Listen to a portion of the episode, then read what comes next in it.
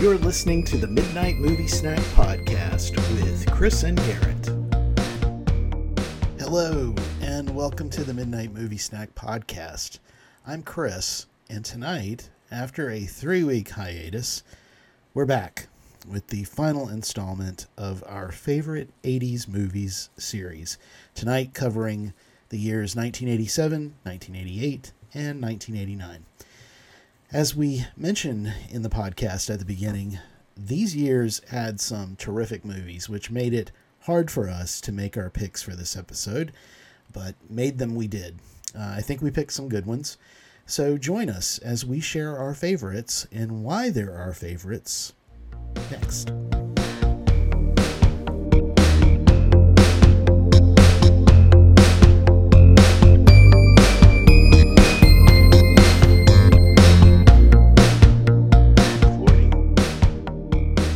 So go ahead and get this out of the way. So my, my snack for this evening, if you can see it, doing the Reese's, Reese's Pieces. Pieces. I wanted I wanted to do an eighties snack. Well, oh, hold on. Look, see, we didn't even plan this. Reese's Peanut Butter Cup. I mean, you know, it's like this. Not quite the same, but it's close. We're on the same wavelength there. Same wavelength, man. I love it. Reese's. This is the Reese's night. We didn't even. Yes. We did not even. We did not plan this. That's right. Tonight's episode is not sponsored by Reese's. I wish it was. Um, because we do like Reese's. Yes, we do. Obviously, and we would. We would love a sponsorship. I like Reese's, but I like ad revenue better. Yeah, hey, it's it's the same thing. We'll come at this, but the same thing. I heard Spotify said that they have like gained all these subscribers since the whole Joe Rogan split, and I was like, it's because of us. Yep. We're on there. It's like it's true. Like, of course you've gained subscribers. Best like, kept secret. The best Joe kept Rogan secret. Who? Nobody knows I, it. A controversy? That no, I don't think so. I think the word got out that we're on Spotify. It was just, like, a oh, smoke screen. Just a smoke screen. Smoke screen. Yeah. And so, thank you, Reese's, for sponsoring. Yeah, thanks, Reese's. Yes, Lamar so, is it the? Uh, they are the the Hershey company. That's right. I've, yeah, Hershey, Pennsylvania. I've, that's I've right. Been there a couple times. Yep. Um, somebody that we both know, Rob um, Stanland. He lives outside of Hershey now with his family. I did not know that. Yep. Yep. Um, he came into town uh, last summer. Uh, it was for his high school reunion or something. It was this past. It was this past fall. Yeah, past fall, right? Not summer. Yeah, he came into town for it. He he and I actually caught breakfast on his way out. That, that's hilarious. He came all the way from Hershey to be the high school reunion. I live I live twenty-five minutes from my from my high school, and I didn't go. Okay, that's, there's. Well, I think when no, and get, I say that I, I would have went. I really would have went. I did have a work thing going on, and I was kind of yeah. like in, in, you know, and like, I, if, if I had to spend the money and you can't go to all the, all the whole event, yeah. then I kind of feel like, you know, I'm not getting my money's worth out of this. And, you know, yeah, that's kind of, so. Well, you know, like I went to my ten year, even though it was technically eleven year because they dropped the ball and didn't do it until eleven years after we graduated. That's happened. Yeah. I think ours was twenty-six and then now this is thirty-two. Yeah. yeah, I get it's it. All over the place. Um, I went to that one and it was okay. Um, but I, I missed the second, the, the twenty year because Lauren and I were at the Outer Banks. And then this third one, I was just like, nah, not interested. Just not doing it. So, yeah. Well, I mean, I think, I, I think reunions are, they're a great thing. I, I mean, yeah. I really, I, I do believe that, but Facebook and social media as a whole, but really Facebook yeah. has ruined reunions. To I think a certain you're right. Degree. Because a lot of people say, "Oh, I can I can see what's going on with them. I, yeah. The people who I care about the most, I want to be friends with them anyway. I catch yeah. up with, I, I see what's going on with their families. I may not always say hello at every moment or everything, but I'm but, but I see what you know. I see their pictures, I see their kids, whatever. I kind of see what they're up to, you know. And that's kind of what Facebook is all about. It's kind of like, yeah. you know, it's true. It's true. Yeah. That is interesting, though. I had never thought of that, but yeah, I mean, I think." Social media, Facebook in particular, like you said, I think it's really taking a lot of the wind out of, you know, high school reunion sales. It's just, it's Facebook like. Facebook killed the reunion. Yeah, that's right. Like the reunion star. Yeah, the reunions is like video killed the radio star. It's like, that's it. Yeah, that's right. There's our yeah. Um, so this this episode that uh, was supposed to have been recorded and put out about three weeks ago, but you wow. know, like life has a way, life has a way of uh, interrupting, and you know, it's like we finally finally got to this evening, um, but we're here for our third in a series of episodes where we talk about our favorite movies from the nineteen eighties. And so for tonight, we have finally made it to the last phase, the last volume of this series. We're doing nineteen eighty-seven to nineteen eighty-nine. Yes. Yeah. So this was tough. I'm not going to lie. During, it's really harder than people think. It's like, there's really some really good movies during those years. Um, and I'm not saying that because, oh, well, those were, you know, like our teenage years, you know, were, um, but no, there were some really, really good movies that came out during those three years that I think people still watch to this day. They're considered classics. And one of them uh, that I'm going to bring up in a, in a little bit, I'm probably going to tip my hand if I give this clue, but I mean, it is still, for me, it is something I watch every Christmas because it is just like, It, it is a Christmas movie, and it is a, a pretty amazing Christmas movie, but we'll talk more about that later. So um, how about, do you want to kick things off? Okay. Kick it how. I'm about ready to bust the move. Yeah, that's bad. Garrett can't do that. I can't do the beatbox.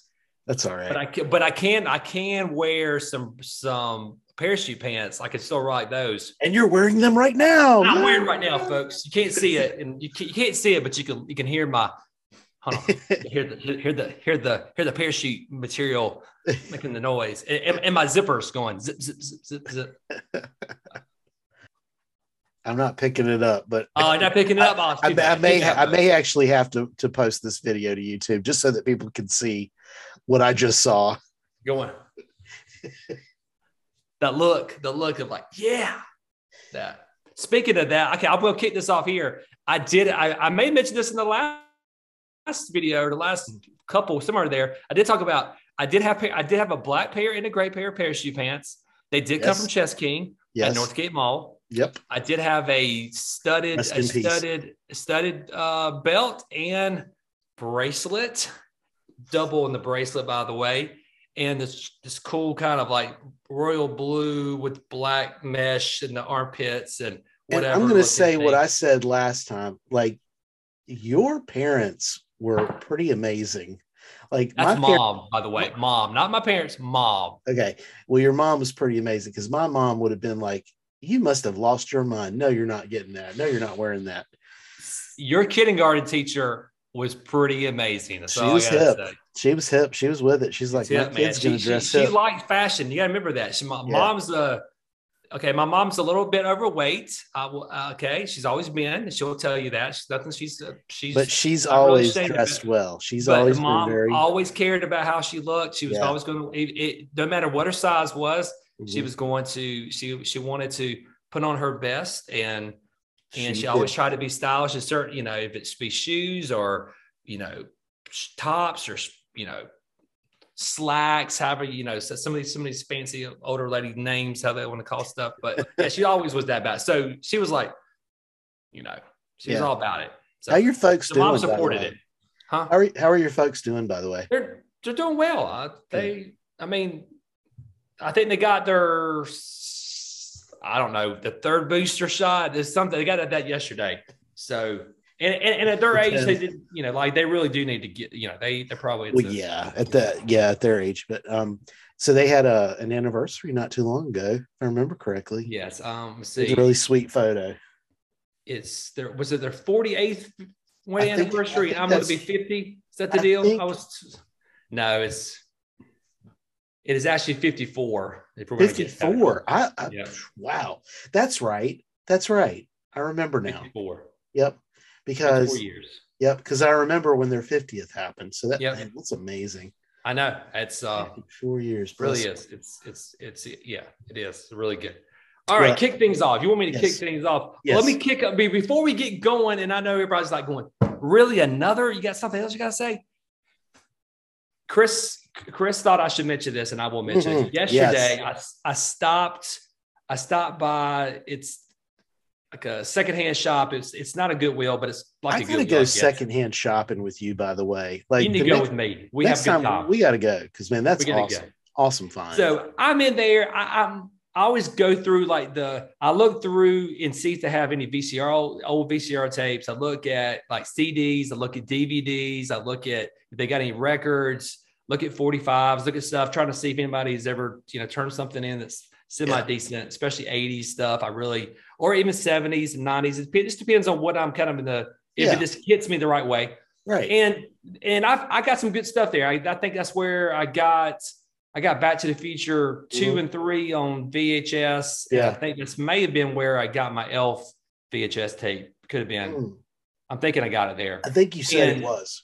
Yeah. So that's, I mean, so I, I've got some, I found some cool things in the past from there. Some great but, stuff. But I was, I just stopped in. I, I had about five minutes. And I was like, just kind of browse through really quick. Yeah. And I didn't see anything in the, in the D V Ds that was new or anything like that. So I kept a, and I always go look at the, um, like the electronic area stuff. I'm, yeah. I'm kind of, I'm actually in the lookout for if I can ever find like that, like the Marty McFly clock from Back to the Future. Mm-hmm. There's a certain brand that is, and and yeah. if I if I saw it, I would know it, and of course I would double check to make sure I was right. But but I'm but I'm always on the lookout for something like that, just kind of see if, and I always kind of look out for like maybe an old record player or something that just kind of has, you know, just kind of you know, I mean maybe an old boombox or something that maybe I would have I would have had a. something similar to that at that same time frame. Cause like I got rid of, unfortunately I got rid of most of that stuff. Like, like, like my old Walkman, like my dad actually found my, one of my old Walkmans, but it wasn't, oh, the really? It wasn't like the Sony Walkman, but it was like the generic off brand Walkman. Um, but I would love to find a, like a Sony Walkman. That'd be cool. Um, but I was in there and I, I saw this old V C R and it said Betamax. And I was like, my eyes just kind of went like, like saucers.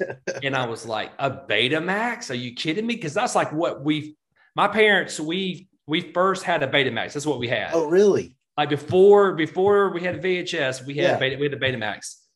And this was probably like late seventies when we had our first Betamax uh-huh. because, yeah. and the reason we got it so early, not because my parents were like ultra rich or anything, because at those time, if you ever, you know, like people had V C Rs back in the day, they were really expensive. I mean, oh, you know, yeah. Yeah. yeah. And the only reason we got it is because we were going, my, my, my dad was transferred with this company down in South America, to Venezuela, South America. And we lived there for a couple of years. Well, down in South America, they did not have, there was not English T V. There was, there was, you know, like if you, if you did go to the movies, now that was cool. They did have movies in English and had Spanish subtitles, which that was nice for, for us Americans who didn't mm-hmm. speak Spanish.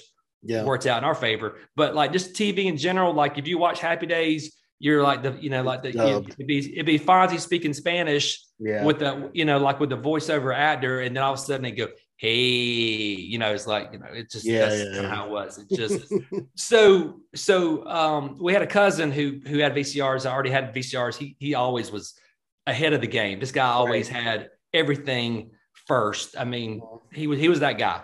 And so like he told us, he says, you, and he says, y'all need a V C R. And, and so he recorded a bunch of stuff off T V. Like he recorded stuff for me, like, like cartoons and whatever. He, he, he made like a couple like compilation type, type videos just, just so I had something to watch. Yeah.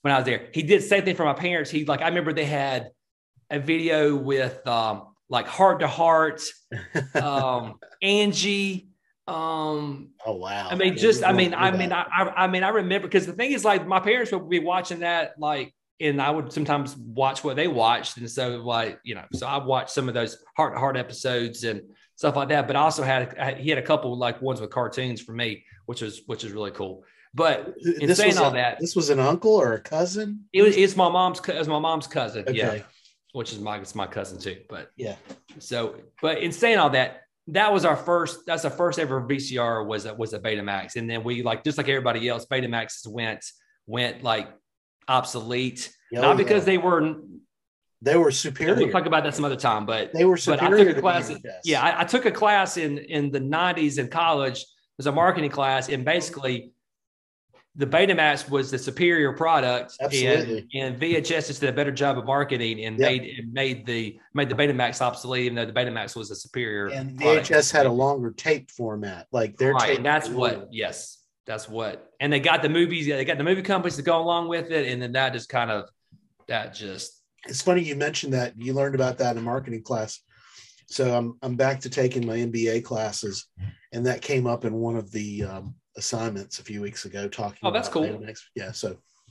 But but I got this Betamax for nine dollars and fifty cents. That is insane. I, and and it says it still works or whatever. So before I left, the before I left, I went. I picked it up. It's heavy as can be. Oh yeah, I'm, I'm like, sure it is. Gracious. Yeah.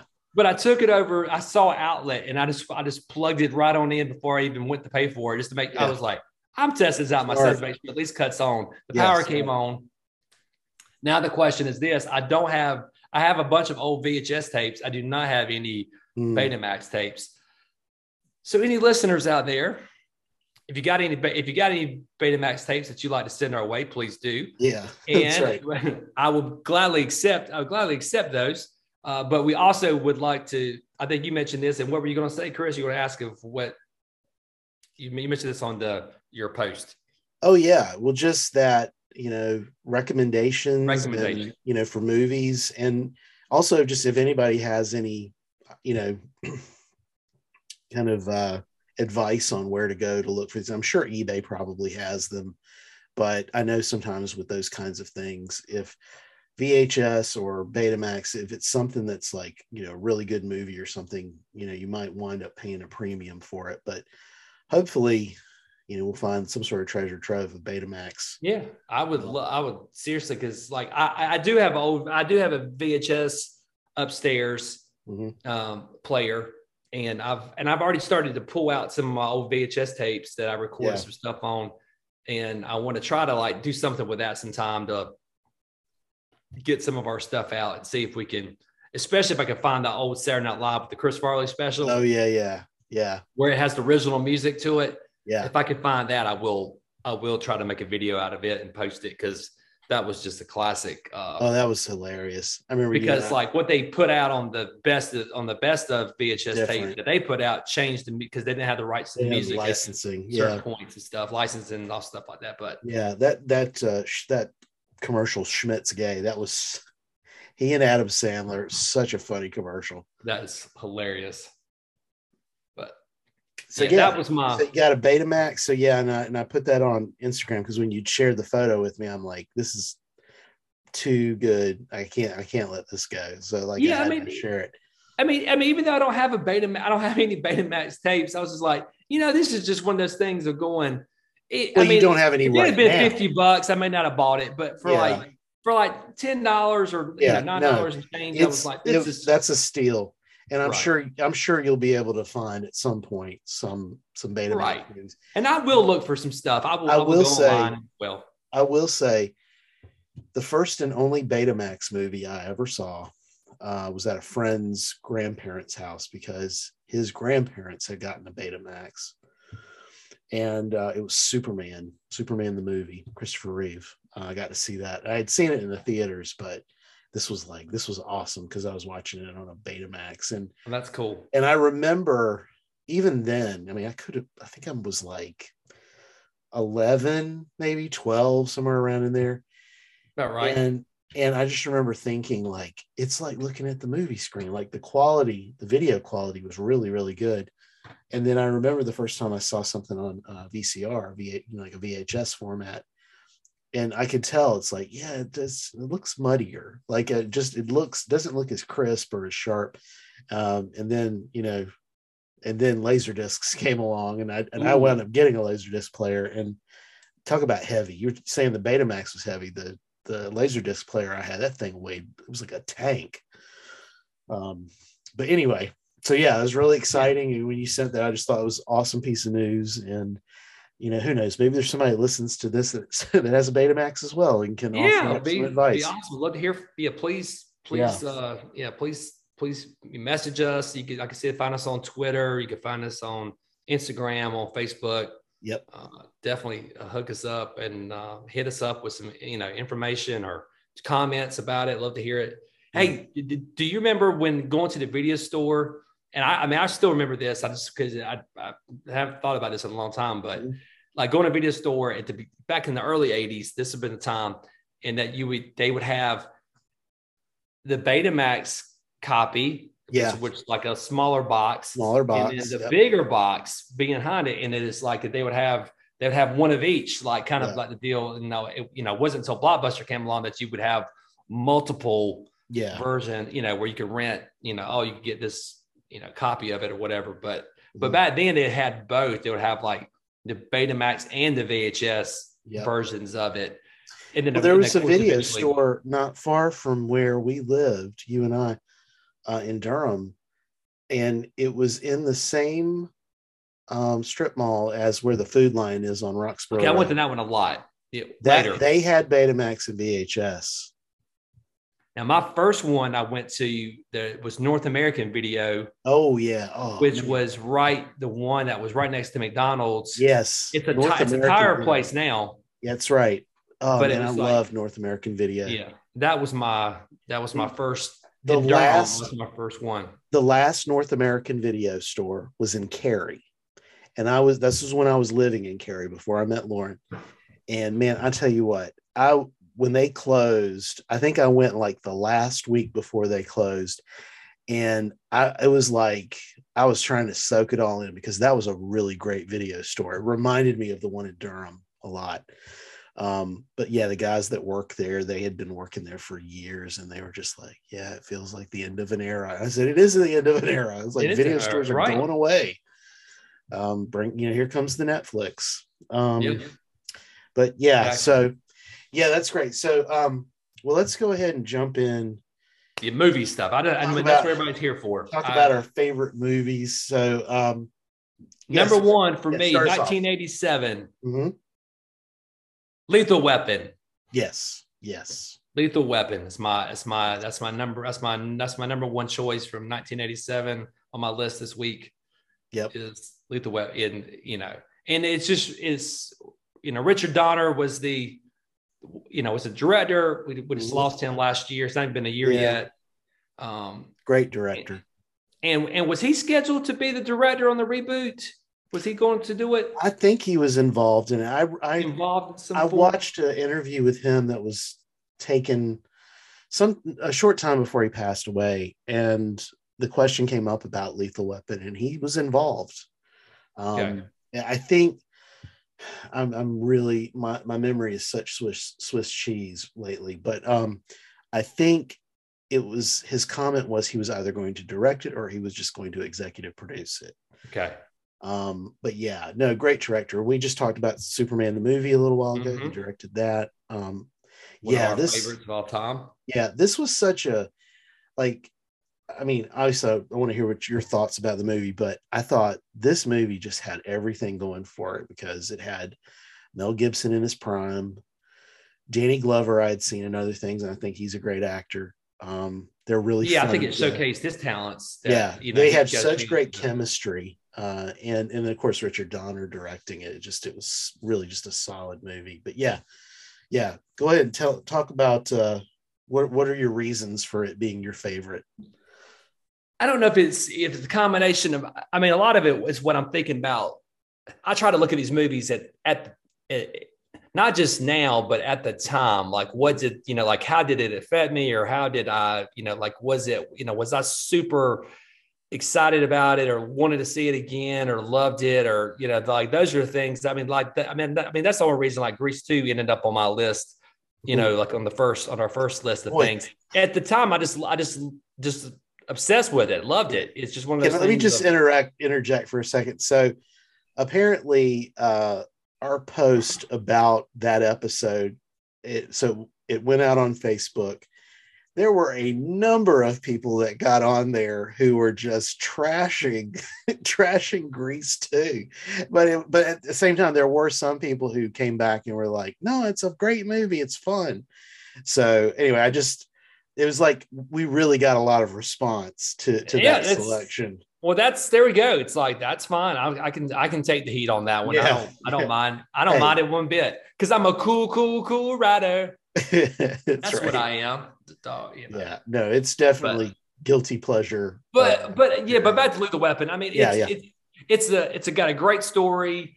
You, I mean, like you already hit the whole thing about you know Mel Gibson. I love Mel Gibson, despite some of his his you know his things that his some of his controversy things that yeah. you know rightfully sometimes he's he's he's he's earned that. But at the same time, I think as Robert Downey Junior has you know came to his defense a couple of times and said, look, you know.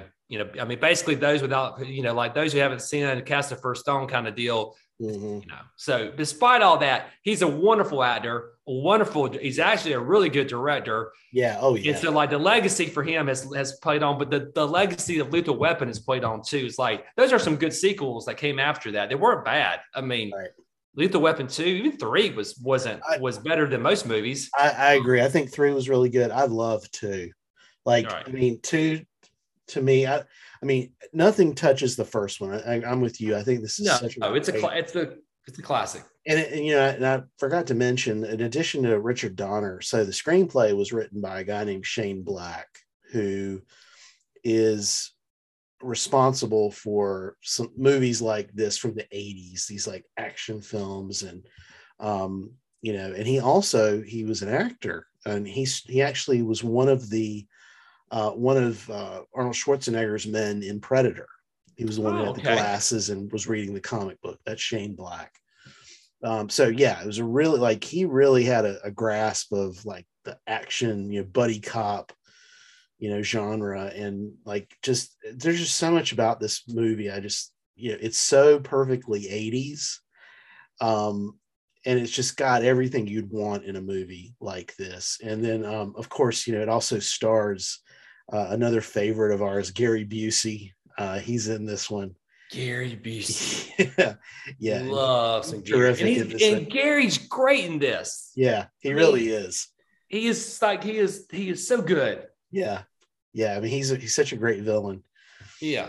Um, and this I mean, was really, I mean, he, he's probably better in this than he is in Silver Bullet. And that's saying something. I, I was, I was going to say, like, to me, this and Point Break, I think, were like to me like two of his last like really good performances before, you know, before life came along and yeah, whatever happened. I don't, yeah. you, you, I don't think you can blame the accident on that. I think some of that no, is just the results no. of yeah.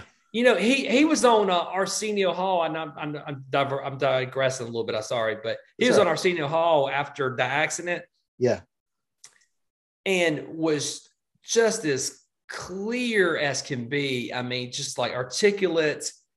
I mean, he was. I mean, he, I mean, he's you know still had the Busey energy, but very articulate, very clear in his in his thoughts. Yeah. And this was after this was after the accident, after you know recuperating, healing, and it's so you like you can't say all the accident caused caused his problems. Yeah. Um, but I don't you know I don't know if that was you know and and you never know what was going on. Like if there's like. The, Like, like degenerative issues or whatever as well. You, you know, we can blame, we can think that it's past drug abuse or whatever, alcohol abuse, whatever. But, you know, I mean, there could be some other issues that, that are causing, but not that. I mean, you can't blame the accident because really he was, I mean, that's a, you can, you can find that on YouTube, but it's a very, he's very sharp. I mean, I was like very impressed with, you know, with his answers and with how he handled himself. Yeah. Um, yeah. Yeah, I guess uh, I guess I'll I'll go next. You get yeah. I mean that's yeah. Ooh, hello. Yeah. Is that, was there anything else we needed to cover about? I mean, I'm sure, man. We can we could. There's. I mean, we could we could talk for. We could talk for. I mean, really. Yeah. I mean, I think we could talk for thirty minutes just on Lethal Weapon yeah. if we wanted to. But I, I mean, the, I don't. The one thing I'll say is that I felt like it really showed off Mel Gibson's comedic abilities.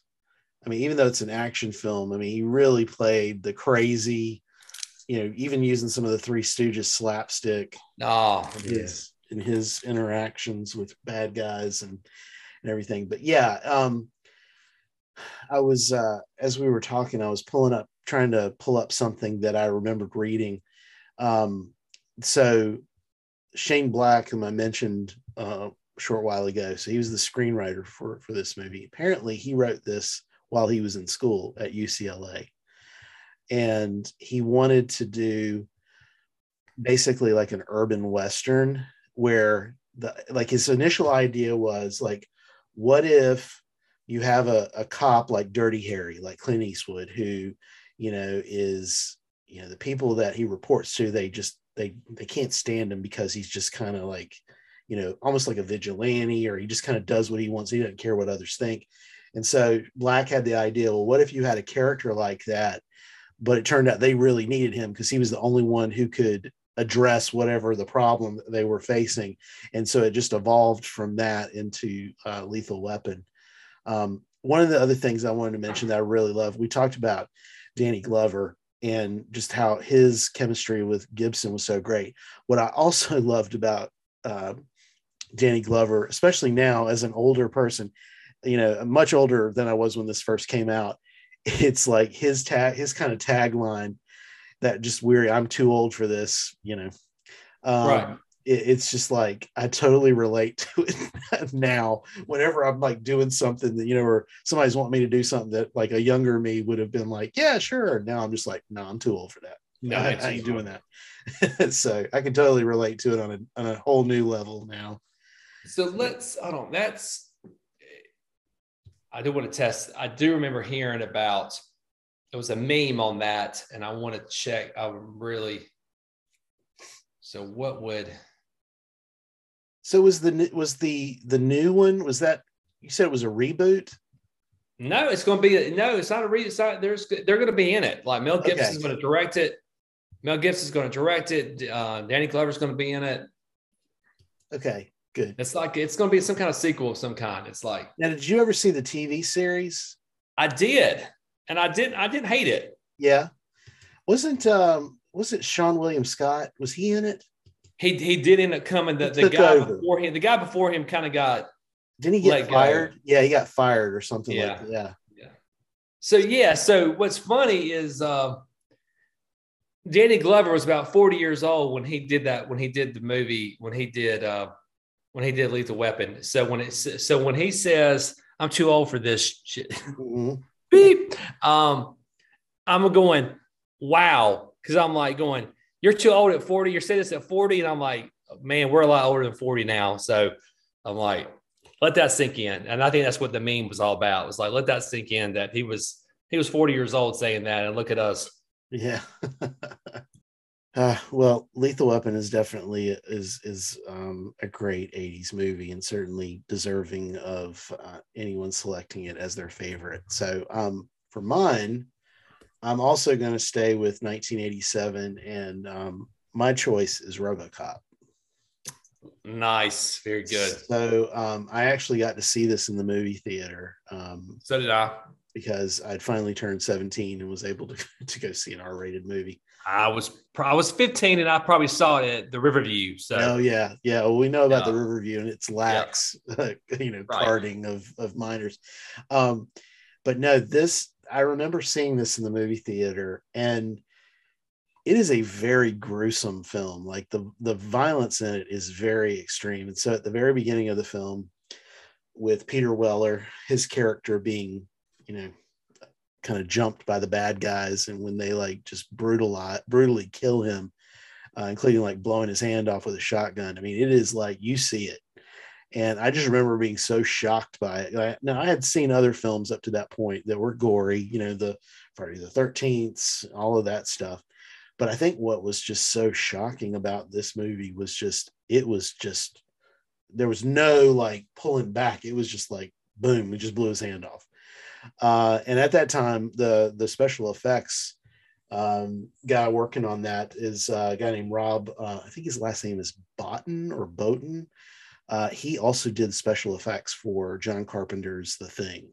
And so wow. really good makeup and effects, special effects. Um, I call him a guru.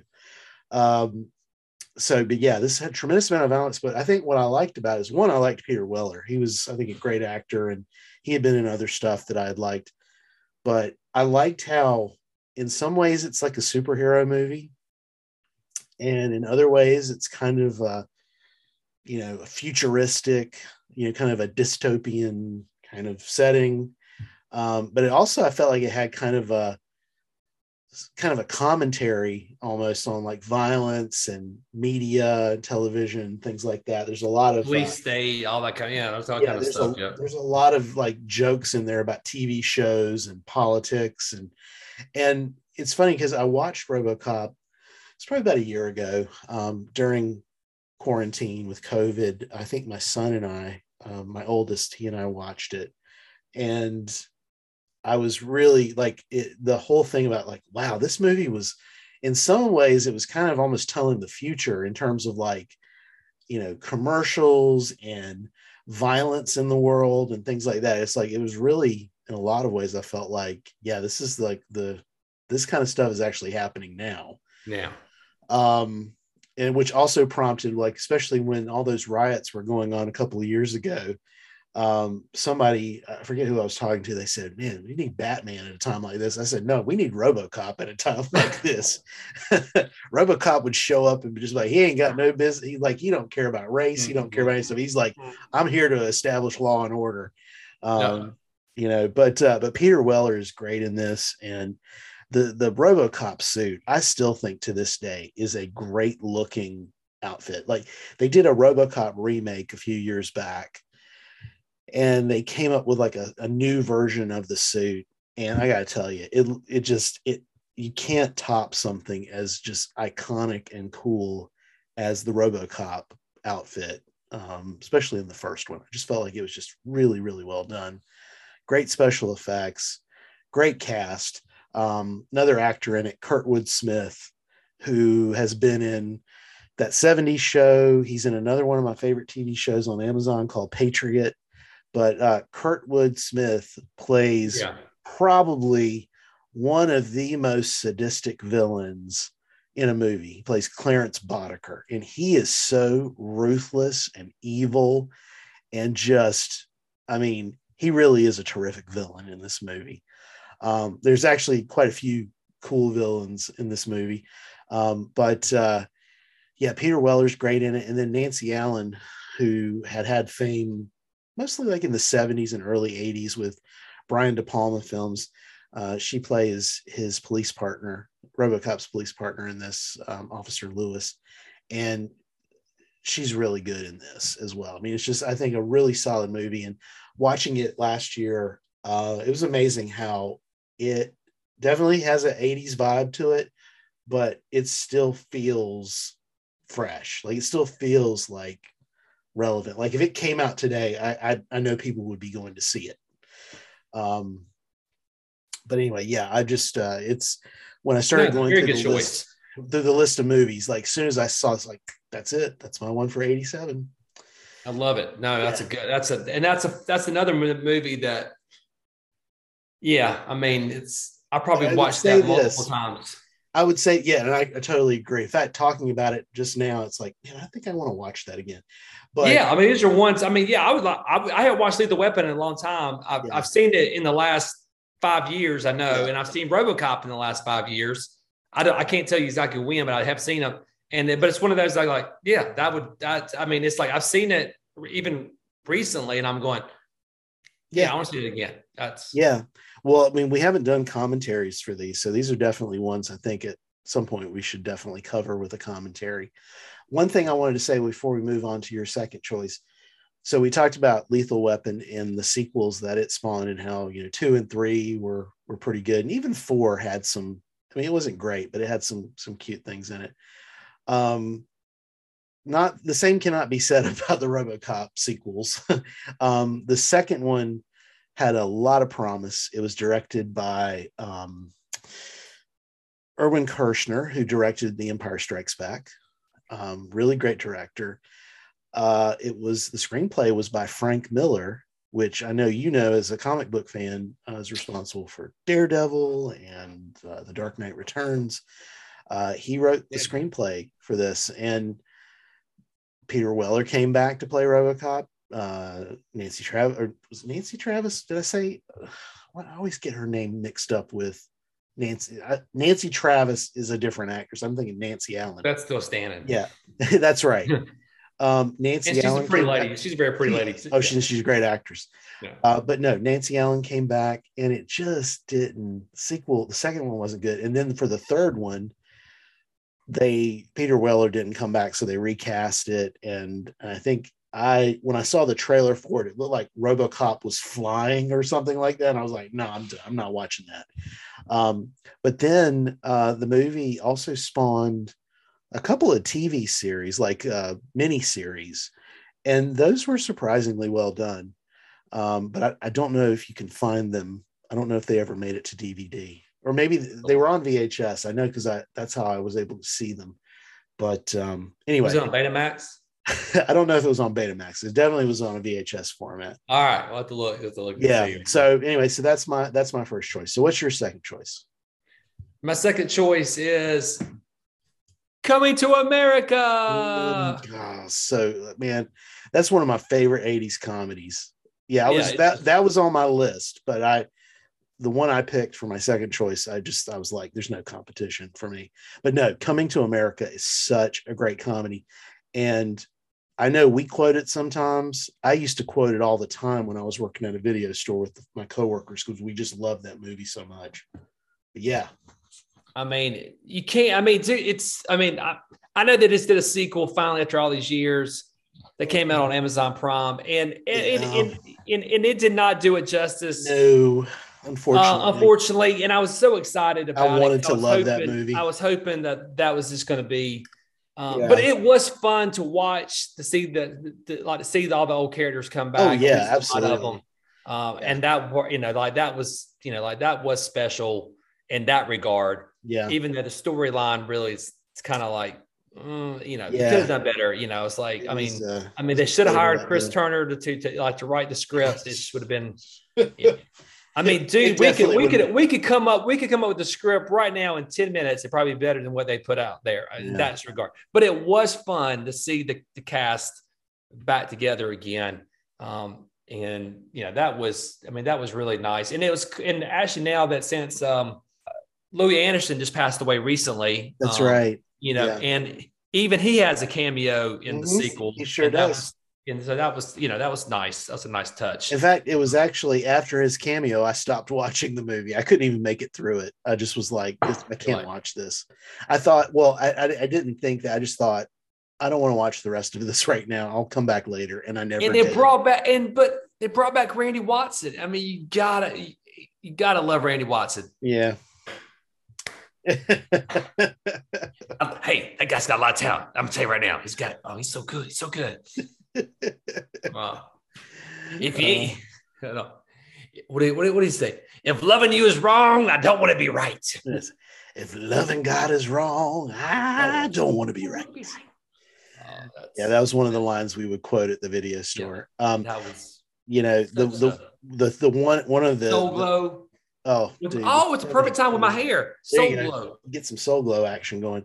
Soul glow. You know, the thing that this movie, I think, makes it such a great comedy classic is the number of roles that both Eddie Murphy and Arsenio Hall play in this, especially the folks in the barbershop. That is some of the funniest comedy, those scenes. And knowing, I mean, this was before Nutty Professor, but like Eddie Murphy playing a couple of different characters in the same scene. I mean, he he just pulls it off. And of course, you know, Eddie Murphy, another S N L alum, has, you know, a lot of experience with makeup and, you know, changing oh. his appearance and everything. And he is so hilarious with these characters. I mean, to me, Coming to America was hinting at the kind of stuff he was going to do in The Nutty Professor a few years later. I mean, he really just knows how to play characters, get the makeup, and it just transforms him completely into to something else. But the characters he played in that movie, and as well as Arsenio Hall, those are some of my favorite moments in those films. They're just so funny. Yeah, it's just, I mean, really good. Yeah. I mean, it is. It's just a funny. It's just a. It's just a. It's a funny movie. That's the. Yeah, it really is. Yeah. I mean, it's just it's funny start to finish. I mean, right. Not only that. It's a great comedy, but it has a great story. You know, you really root for, um, for Eddie Murphy and, you know, just kind of the fairy tale aspect of it, him trying to find a princess, trying to find a queen. In Queens. Where does the king? Where's the prince? Where's the find a, a, a creature? In Queens. Yeah. Uh, yeah, there's just there's so many funny, and it's great, great cast. Um, like one of my favorite actors from the seventies, uh, John Amos, who played uh, oh. played the James. dad on James, James on Good Times. James. Yeah, and just, you know, as an aside, not that he or his son listen to this podcast, but um, they're on uh, social media. Um, it's James. Uh, it's John and his dad, uh, or his son, his dad.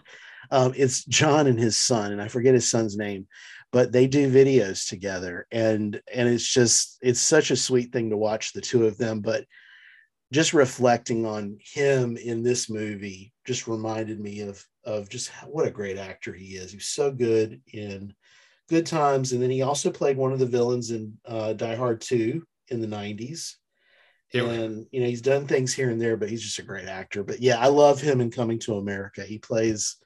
Um, he's the owner of the, was it McDowell's? McDowell's. McDowell's, yeah. Because McDonald's would not allow their stores to be used in the movie. And so the, the wrong choice. The production was like, well, fine. We're just going to make fun of you and come up with something that sounds like McDonald's. I mean, these are, yeah, it's like a horrible, horrible decision. I mean, it's it's the same way that like an Elf when they didn't allow, you know, like Macy's didn't want to be oh, yeah. the store. And I'm like, okay, we use a, a store that went. But you're hating that now, huh, Macy's? Yeah, exactly. You could have been this. You could have. Yeah, that was. Yeah, you could have been part of a Christmas tradition. Yep, exactly. But yeah, no, I, but I, I've always wondered though.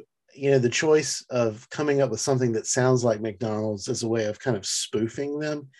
I'm really surprised there wasn't another fast food chain who just kind of said, we'll take it. We'll do it. Burger King, Wendy's, like, yeah, we'll do it.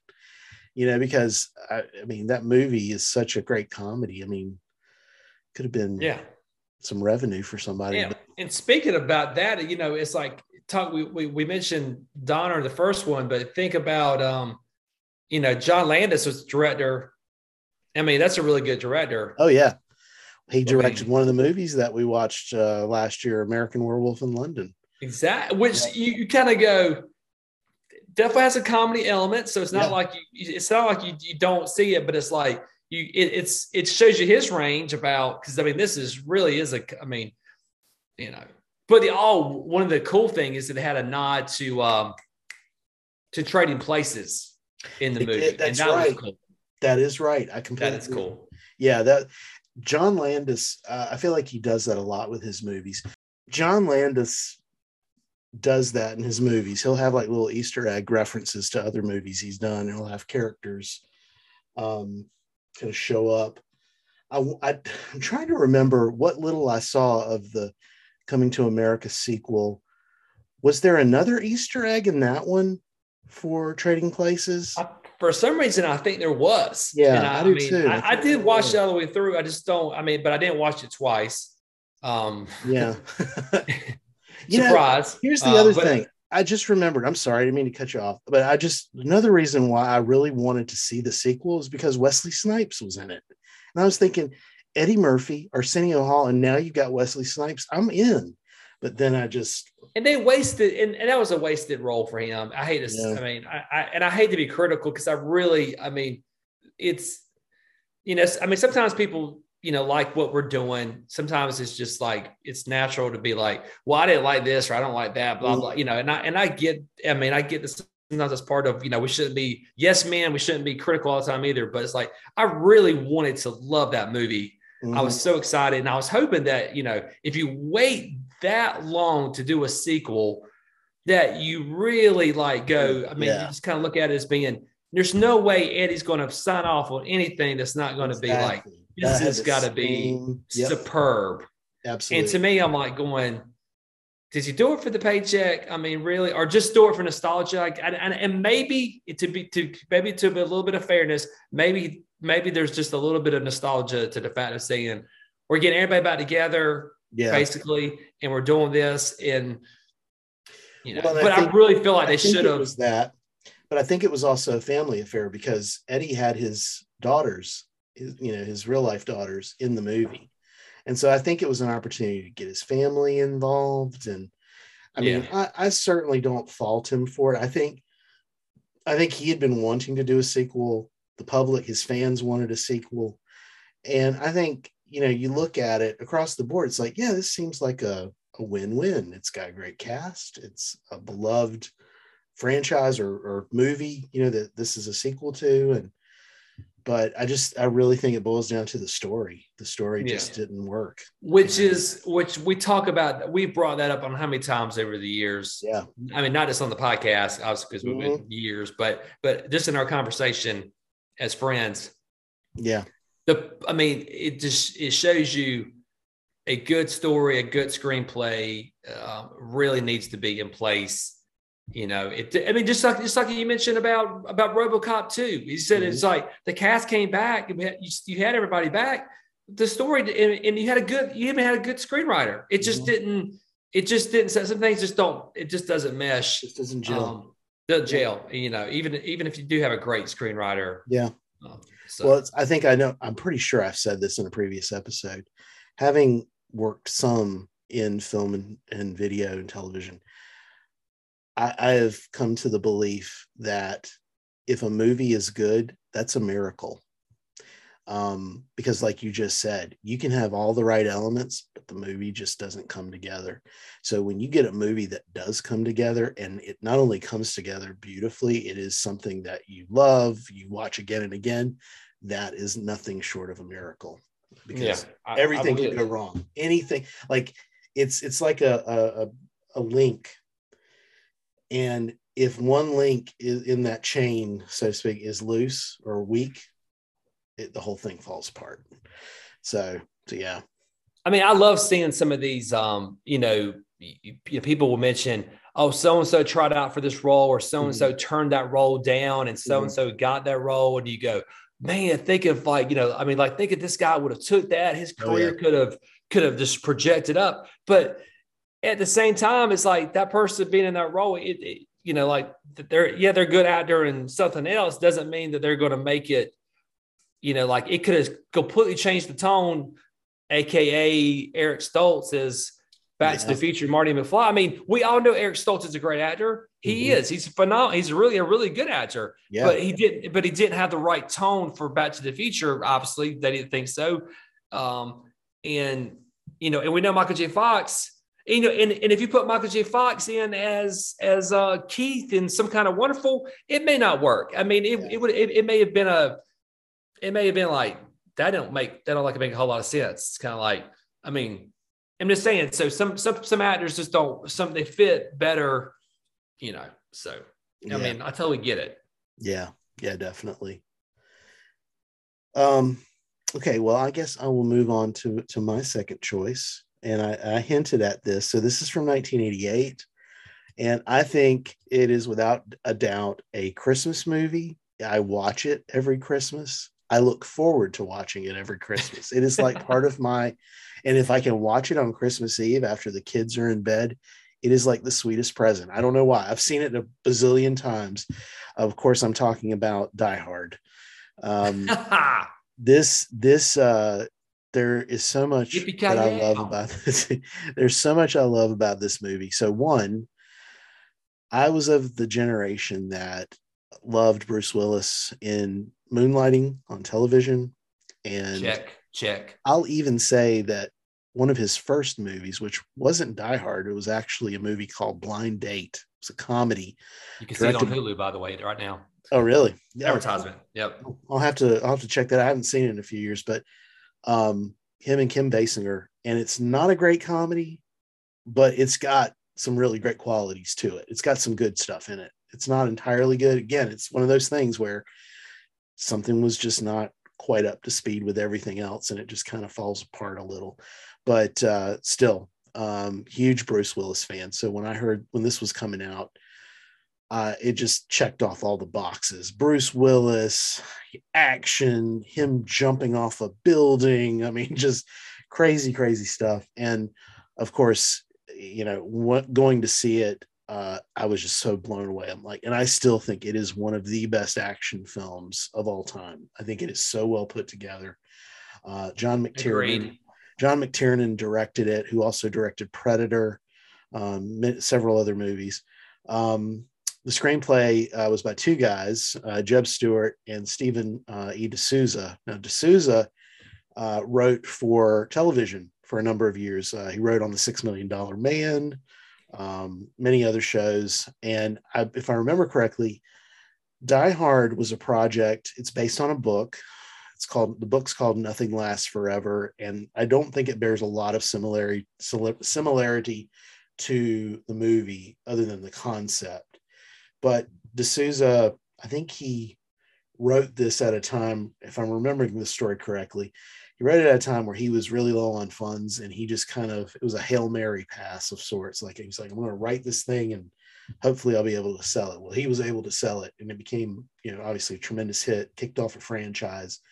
But there's so much about this great cast, one of the best villains of an of an action movie, uh, with, um, excuse me, Alan Rickman, the late great Alan Rickman, uh, yes. who plays Hans Gruber, the villain in this movie. He is such a slick, suave, um, just utterly cold-blooded villain in this movie, and uh very funny. Like, his scenes with Bruce Willis are really great. uh, Bruce is funny, he's he clearly can do the action. Um it's just a great movie. I never get tired of watching it, and I'm not kidding. Like, we've talked about Christmas movies. In fact, we covered a bunch of Christmas movies back in December. Obviously Elf, National Lampoon's Christmas Vacation, Home Alone, these are all movies I look forward to watching, but Die Hard is just kind of like, that's Dad's Christmas movie. Like, Dad's Christmas. Yeah, I watched it this past Christmas Eve. Yeah. I, I, I think we were texting each other. That's right. Uh, that's right. We were. Some, some yes. pictures, and uh, we did. A, I, I made a couple of memes real quick and threw it yeah. up on Instagram, I think, at the time. And no, it is. It is so great. And I think, you know, the the the next two Die Hard movies I really liked. The second one I thought was was very well done. Um, I don't think it's as good as the first one, but I think it's really good. Um, the third one had the great Samuel L. Jackson, and whoever had the idea of putting Bruce Willis and Samuel L. Jackson together is kind of like a buddy. Not even though Jackson's not a cop in it in the movie, they they definitely like a buddy cop kind of vibe going on. Um, they were great. The ones that came after the third one, uh, I've seen them, but I just, I'm not a big fan of them, yeah, but you know, happen. yeah, but I'm a big fan of Bruce Willis. And, and obviously we talked about him a couple of weeks ago with the, the news about his diagnosis yep. with aphasia. Um, you know, it's just seeing this movie, just, this is him in his prime. This is him, like Bruce Willis kind of, just at the, you know, he was starting out his movie career, but he just had all of that humor and that charm and that leading man, uh, you know, capability, um, and just, just really funny, um, but also could be very dramatic. Um, but yeah, it, it's such it a shot him to superstar, man. It really did. Absolutely. And he, he rightly deserved it, because he just knocked it out of the park in this movie. So, um, so yeah, love Die Hard. It's definitely one of my favorites. That's yeah. So, your time for your third favorite. nineteen eighty-nine. I kind of went in order here with uh-huh. eighty-seven, eighty-eight, eighty-nine, and it, it kind of worked out perfectly, I think. I, I mean, I really didn't one hundred percent plan it that way, but it really, I was like, this works nicely. nineteen eighty-nine, number one, I think number one all time for the for the whole year of eighty-nine, Batman. Yes. With, with a Michael Keaton. That's right. The original, the That's O G, right. who's still the O G. He is. No offense to Adam West, but no, the, uh, for the movie, Adam O G, West. O G. We're talking Michael movie Keaton. Batman. Movie Batman, O G, Michael Keaton. He is, yeah. He is, yeah. Yeah. That first one is just with Jack Nicholson as a Joker. Yeah. I mean. It's so good. So much fun. It, it was, I remember going to see it. I was in college, um, and it was the summer of eighty-nine. And I was participating in a summer repertory theater. I was working backstage on a bunch of shows at the school I went to in Greensboro. And I remember I could not wait for this movie to come out. I, I remember when the trailer came out, it was just like, I remember people would buy tickets to movies that had the trailer just to see the trailer. Um, and this was before the internet, before social media. So the only way you could see the trailer for Batman is if you went to the theater and saw it in front of a, another movie. Um, but I saw this um, on the weekend, and just like it blew the roof off. It was so just great, great movie, a lot of fun. And I don't know, we've talked about this before, I know, off offline, just like whenever we've hung out, but I remember when they announced Michael Keaton and just the backlash, like people were like, what are you talking about? He's not Batman. He's just some stand-up comic, you know, whatever. It's like, who's laughing now? You know? Oh, I remember, man, I, th- I think we, I think we may have mentioned this once yeah. on one of the podcasts before. I think we have, but I mean, I, yeah, I mean, I mean, it's like Michael Keaton, we knew, me and Mister Mom. It's like, yeah, um, you know, the, he was, I remember talking about this. He was in the, the, he was in the movie with um, Henry Winkler. Um, Night Shift. Night Shift. Oh, love that. It. I mean, it's like, and he's funny. Shift. He's a funny dude. He's a good actor, all this stuff. And you're going, yeah. the him Mike is Batman. And you're like, mm, I mean, or like, I mean, dude, if it had been social media time, he would have really been raked over the coals. Like before the movie even came out, it would have been, I mean, he was already getting raked over the coals, but you're right. He would have been destroyed on social media. I mean, like, oh yeah.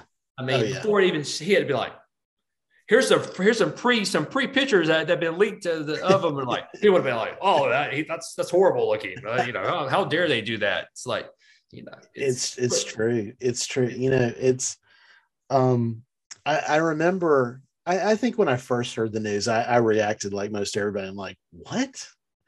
But the more I thought about it, and I had actually, when the news was announced, not long after that, I saw a movie that he did called Clean and Sober. It's a drama. He plays an alcoholic drug addict who's trying to go through rehab. And he really displayed his dramatic ability in that. And after I saw that, I thought, I kind of, I, I, instead of being like, I don't know, I was more of like, you know what? I'm just going to wait and see. I think he's going to surprise everybody. And he did. I mean, he really, really did. And I, I'll, I never, for, I'll never forget. It just shows you like what a fanboy geek I was. So I had a magazine. It might've been Premiere magazine or one of the movie magazines back then. And there was a photo of Michael Keaton in it. And I grabbed a Sharpie and I drew the Batman mask on the picture. And I remember doing it and then looking at it and going, yeah, I think he can actually do this. I mean, it actually like, yeah, I could totally see him in this. And then when the trailer came out and they showed him with the, you know, I'm Batman. Um, yeah, it's like, yeah, yeah I think. And, and of course, like you said, I mean, people look back at that and go, yeah, he was. You know, some people go so far as to say he's the best movie Batman ever. And I got to be honest with you. I mean, as much as I've loved, you know, Robert Pattinson, Christian Bale, Ben Affleck, you know, and as well as the other ones. And I even thought George Clooney is Batman. I think his problem was just a horrible script, but I think yeah, he again, really could have yeah. been a great Batman, um, especially along the lines of like how Ben Affleck played it as an older Bruce Wayne. You know, like a slightly, you know, kind of not past his prime, but getting close to it. I mean, how cool would that be to bring? You, you just brought a brilliant idea of what if they brought George Clooney back to do Batman in older Batman now? I mean, oh, yeah. I mean, I know we're bringing Michael Keaton back to do that kind of, yeah. but I mean, George Clooney could do the same thing. I mean, I really think he may be a better Batman now than he was when he first did it, well, especially you know, if he had a better script. If it, it, they could do that, but I was just thinking, as you were saying, older Batman, there's the whole Batman Beyond Um, setting where Bruce has given up the the suit. He's passed it on to a younger guy, but he's still kind of like his, you know, eyes in the sky for this Batman, kind of helping him do what he needs to do. And like, I could see him do something like that. But go, getting off on a tangent here, because um, I don't want us to get away from the movie, but we were talking, I was talking with my youngest son today, and I don't know how it came up, but we were talking about Willem Dafoe. And, you know, Davis loves Willem Dafoe. He thinks he, he loves him in Spider-Man. You know, he's just thinks oh, he's a yeah. great actor. He's fantastic. In a, right. Uh, well, what started the conversation is that his music teacher, he said, my music teacher kind of looks like Willem Dafoe. And and I was thinking, like, you know, he does kind of a little bit. His hair is very different, but yeah, the face, I kind of see what you're saying. So we got to talking about Willem Dafoe. And I said, you know, I love him as the Green Goblin, but I think in another, like in a parallel universe, he played the Joker at some point. And I think he would have been terrific as the Joker. Mm. And then as we got to talking about it, I thought he could play an older Joker if they ever did a live action version of The Dark Knight Returns, which, you know, Batman's an old man. Obviously, Joker is also older. And I thought, yeah, I could totally see Dafoe playing an older Joker.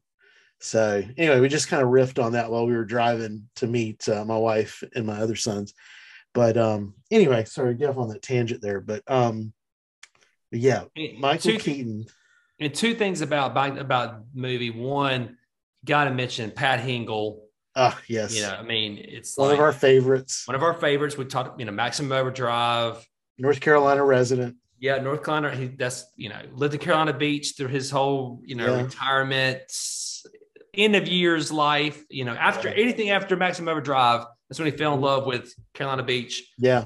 You know, became a became a, a lifetime after that point resident. Uh, you know, then, we we interviewed with Barry and Lori. Um, I meant to, I don't know if we, we really covered it, but one of the things I remember Barry telling me about his experiences with Maximum Overdrive was he talked about how he was there to kind of witness Pat falling in love with North Carolina. And I remember him telling me, I think Pat made a comment to him or something. And he said, Barry, I've decided I'm going to live here. I'm going to just move my stuff and I'm just going to live here. He says, I love it here. And that's, yeah, that's what he wound up doing. It did. That's, I mean, really cool. Yeah. But yeah, no, it was great seeing him in this. What were your, what was your other reason? Oh, and, why? and then Prince. Yes. I gotta, you gotta, we gotta bring Prince up. I mean, I know. Such a great soundtrack. Right. His songs and Danny Elfman's Batman theme, just uh, such good. The music in that was terrific. That, that, that Prince album that he did, or the, the songs he did for the movie, I think I wore the tape out in my car, just playing it over and over. Just, just such a good soundtrack. Um, but yeah, great. Two really good, yeah, reasons, of course. And then Billy D. Williams oh. as Harvey Dent, which I, I remember when I heard he was playing Harvey Dent, I was like, oh man, that would be an awesome two. Like he would be an awesome Two-Face, just very different from the the comic version. And unfortunately, we were robbed of ever seeing him on the big screen as Two-Face. But uh, last year, I think it was, uh, D C did, uh, I think it was either a limited series, it might be an ongoing series, but it's called Batman eighty-nine. And it basically picks up after the first Batman movie, and it shows in the comics Harvey Dent becoming Two-Face. And so there was actually some issues where he's the villain in it. And uh, it's not That's bad. Cool. Not bad. Very cool. Very, yeah. very cool. Yeah. So great choice though. It's, I think to me, um, you know, some people say that, you know, Superman, the movie, was the one to really kind of kick things off. And I think that's true, but I think modern superhero movies have a huge debt of thanks to give to Batman from eighty-nine. Um, I think it really kind of opened the door, even though it took a while for them to get to where they're at now. But I think it really kicked off the idea of, yeah, superheroes could be a franchise movie, a successful movie franchise. So, um, yeah, uh, Michael Keaton. And it, and it debuted on my dad's birthday too, which oh, is pretty perfect. Cool. June twenty-third. Yeah, yeah, that's perfect. Yeah.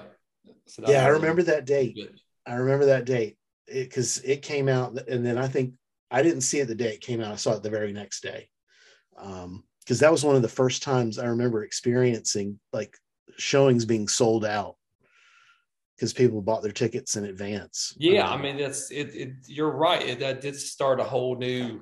Yeah. Um, I mean, I know people. I mean, you know, I, I, I know Star Wars brought some of that out mm-hmm. in people in the eighties and stuff. But I mean, really, I think that, um, yeah, yeah, that did this bring was the, that back. To me, this was the first movie you know, since, I mean, I may be missing something in, in between, but Star Wars and Batman, I think it, there was so much hype for those movies that, yeah, you had people standing in line around the corner from the theater to get in. Um, well, remember, you know, Jack Nicholson, you know, kind of drove, I think, did. I think his involvement drove the, drove the expectations and that hype that you talked about. Oh, yeah. it more than, more than Michael Keaton. But I think, but I think like, you know, like it, all those people who doubted Michael Keaton, everybody was like, was like, ooh, we got to see what Jack Nicholson brings to this. But I think everybody who, who was, you know, I mean, Jack Nicholson delivered, there's no doubt. Well, absolutely. But, but I think you're pleasantly surprised by what Michael Keaton did. And you're like, okay, this was, we got our money's worth on this one. I mean, yeah, like not only is Jack Nicholson superb, yeah, Michael Keaton gives it, you know, is a great, you know, yin and yang there. I mean, they they, mm-hmm. they feed off each other really well. They work well together, and they, yeah. um, you know, it's it's not like, oh, it's Jack Nicholson and then little old Michael Keaton who can't, you know, who's right. barely keeping up with the with with the script. I mean, no, no he, he brings no it. No problem I mean, with that. He he brings his A game because, right. and I think I think Keaton has set, gone on record and said that when he was cast and then he learned that Nicholson was cast, he he knew he had to bring his A game. Like he came ready to play, and it shows. Yeah. And, um, you know, I think there, there's so much about this, this movie, and, you know, Michael Keaton, I think, really came out a winner. And I just, I love, especially in light of the really great Batman movie that came out this year with Robert Pattinson, but just seeing Michael Keaton get a lot of love from fans that maybe he didn't get when he first, you know, when that movie first came out. Right. I think a lot of people, maybe younger people who have seen the movie, maybe on a streaming service or whatever, like they get it. They get that, like, yeah, this movie was, you know, really a great, fun, entertaining movie. And, um, you know, it's just nice to see Michael Keaton get a lot of love for for the role, and also and he that should. he's going to be coming back, you Which know, is, hopefully soon, at some, at some point in another D C They don't movie. Quit delaying stuff all right. the time. Well, if they I don't mean, fire the, the lead actor and recast him or something. Wanna, what? You want to fight me? What do you say? Lord. Oh, sorry. It's not Hawaii. I can't, no, I can't be fighting you. If this is Hawaii, I'd fight you in a heartbeat, but this is not Hawaii. I can't do that. No. Um, So yeah, no, this I, I I'm so glad to see. You know, I kind of debate. That's when I texted you earlier to find out, because I, I had almost thought about putting Batman in, in the slot, but when you came back, I was like, oh, perfect. Like, you know, because that's one of the nice things. I think a lot of these movies, you and I both, you're like, yeah, we really love these movies. We do, we do. I mean, that's the beauty, man. We yeah. not only did we probably see some of these movies, even though not really the eighties stuff, because we really mm-hmm. didn't become, you know, close until like the nineties. But but this the fact that, you know, I th- I think that's part of our, our our shared mutual friendship is mm-hmm. like we some of these shared experiences. Even though you're a little bit older than me, not by a lot, but it's just like, but we but we went through these. No, we're not. I mean, we're close in age. Yeah. But we, but we, but we went through these, these things, and like I said, it's almost like shared experiences. Like, you know, we went through these same things, and we enjoyed the same, a lot of the same stuff. Even, even though we, you know, like we each have our own interests on different things, but we, but some of this stuff, man, we were just like, we are one hundred percent in agreement. You know, it's like, yeah. you don't have to, you know, go, oh, these guys are totally opposite. You know, it's like, we, we each have our own opinion on stuff, but right. some things we were like, yep, yep, yep. yep. It's true. It's true. So, um, for for my third choice favorite movie of the eighties, um, again, like you, I'm going in chronological order. So, um, before I say it though, I know when we were first talking about this series, like we had this, I don't know, if, I think we discussed it, but the idea of like, let's pick movies we haven't already covered, um, because some of the movies we've already covered, I would say, our favorites of ours. From oh, the- no doubt. We could, I could, we could list a whole nother list of movies. And so I deliberately tried for the first two episodes. And even when I approached this episode, I'm like, okay, I'm going to pick movies that we haven't already covered. Well, I broke that rule with this third choice, because we have covered this movie. We did an audio commentary for it, but it is truly one of my favorites from the eighties. Um, and that's nineteen eighty-nine's Uncle Buck, directed by John Hughes and starring the unforgettable, late, great John Candy. Um, and I know we've said this before, and I, at least I'm pretty sure I have in a previous episode, John Candy is one of a small handful of folks who are no longer with us that whenever he shows up in a movie or somebody mentions him, I either think it or I'll say it out loud. I really miss him, you know, and John Candy is, you know, just one of those that we were definitely robbed when we lost him, um, because he was so terrific as not just as a comedian, but also he showed that he could do dramatic stuff very well. Uh, and this movie to me is just one of my favorites. Um, I won't say it's John Hughes' best film, because there are other films that I think are, I would put in that category, but this movie is just so special to me in so many ways. But it's also a movie that if it's on, if like I'm flipping through the channels and it's on, I'm going to have to stop and watch it wherever it is. I'm going to have to watch it and try to watch it all the way through to the end. Cause I just, yeah. you know, just love it. He's so like great lines, funny scenes, great cast. I think it's really John Hughes. Like, you know, it's just a, it's a really good John Hughes film, um, especially it's, you know, moving out of the teen centered kind of dramas. Right. This was kind of a transition of sorts. I think it was starting to kind of lean more towards the adult comedies.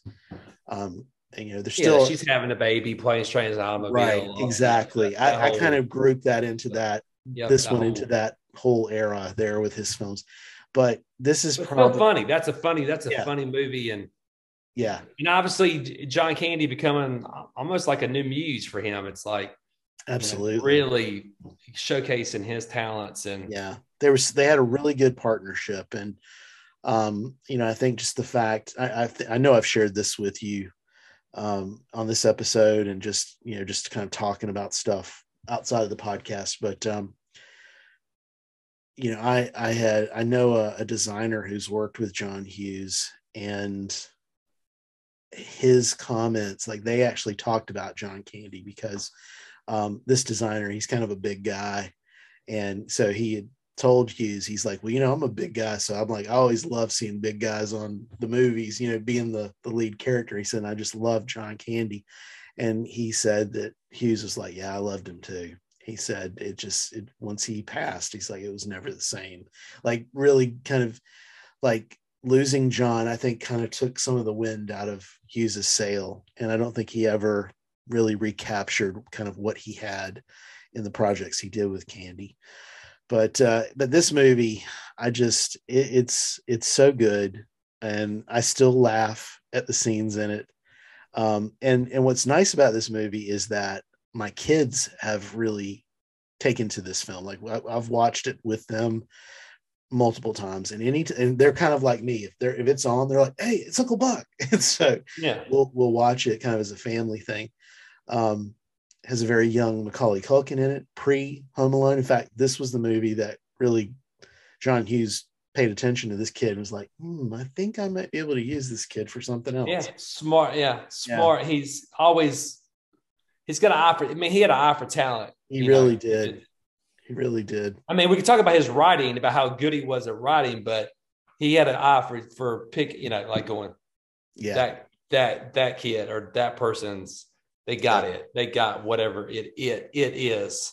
And Macaulay, it, I mean, he had it. I mean, yeah. for certain, you know, just like, I mean, just like, just like Anthony Michael Hall. I mean, during those teen years, he had exactly, I mean, he's still a great actor. It's just, but he really had it down. I mean, it's yeah. just, Molly Ringwald at that time, just, I mean, yeah.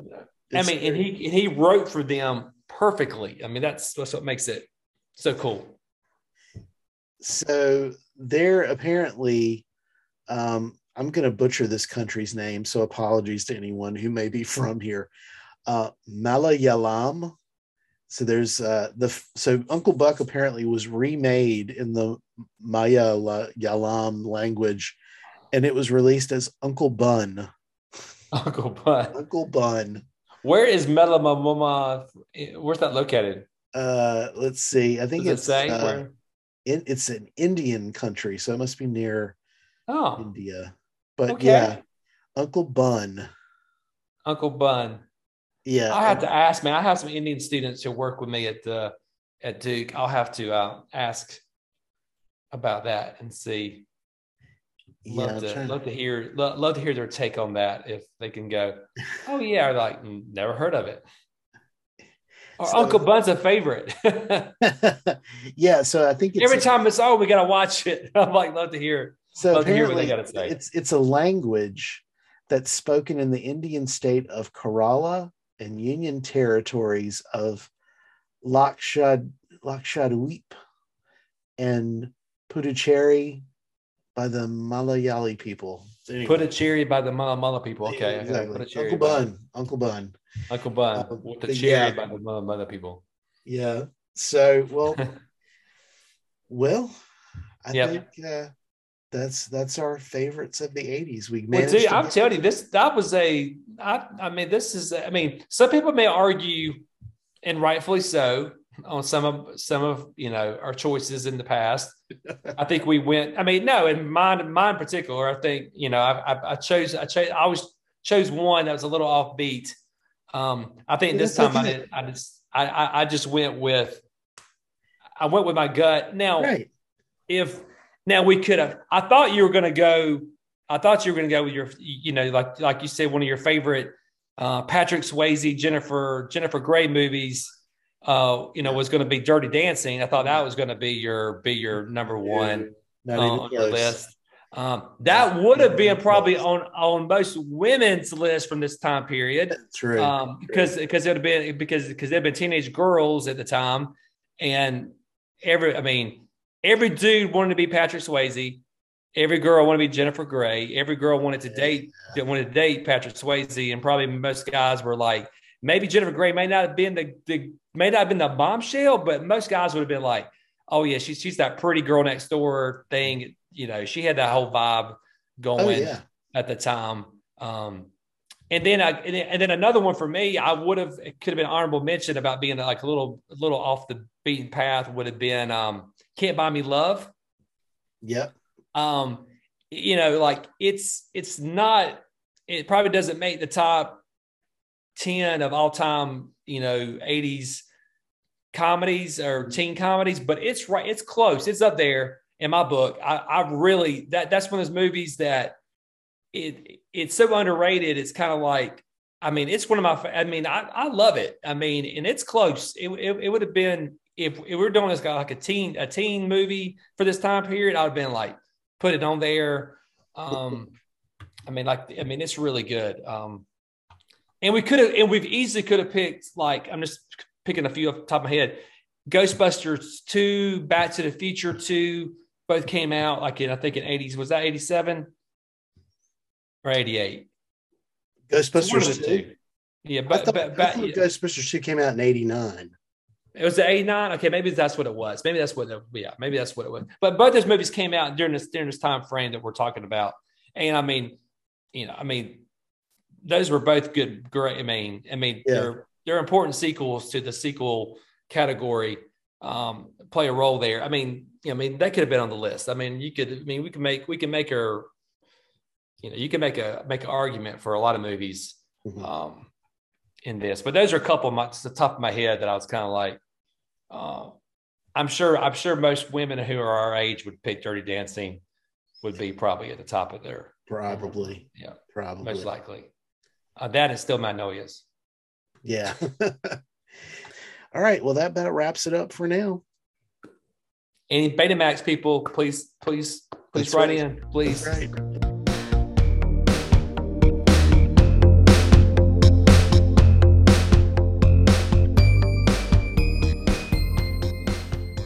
What are your favorite movies from nineteen eighty-seven, nineteen eighty-eight, and nineteen eighty-nine? We want to know. Tell us on Instagram at the Midnight Movie Snack Podcast, or on Twitter at T M M S Podcast, Facebook, or you can visit our website, the midnight movie snack podcast dot com. Be sure to check out Garrett's YouTube channel, All Things eighties with Garrett. And until next time, thanks for listening.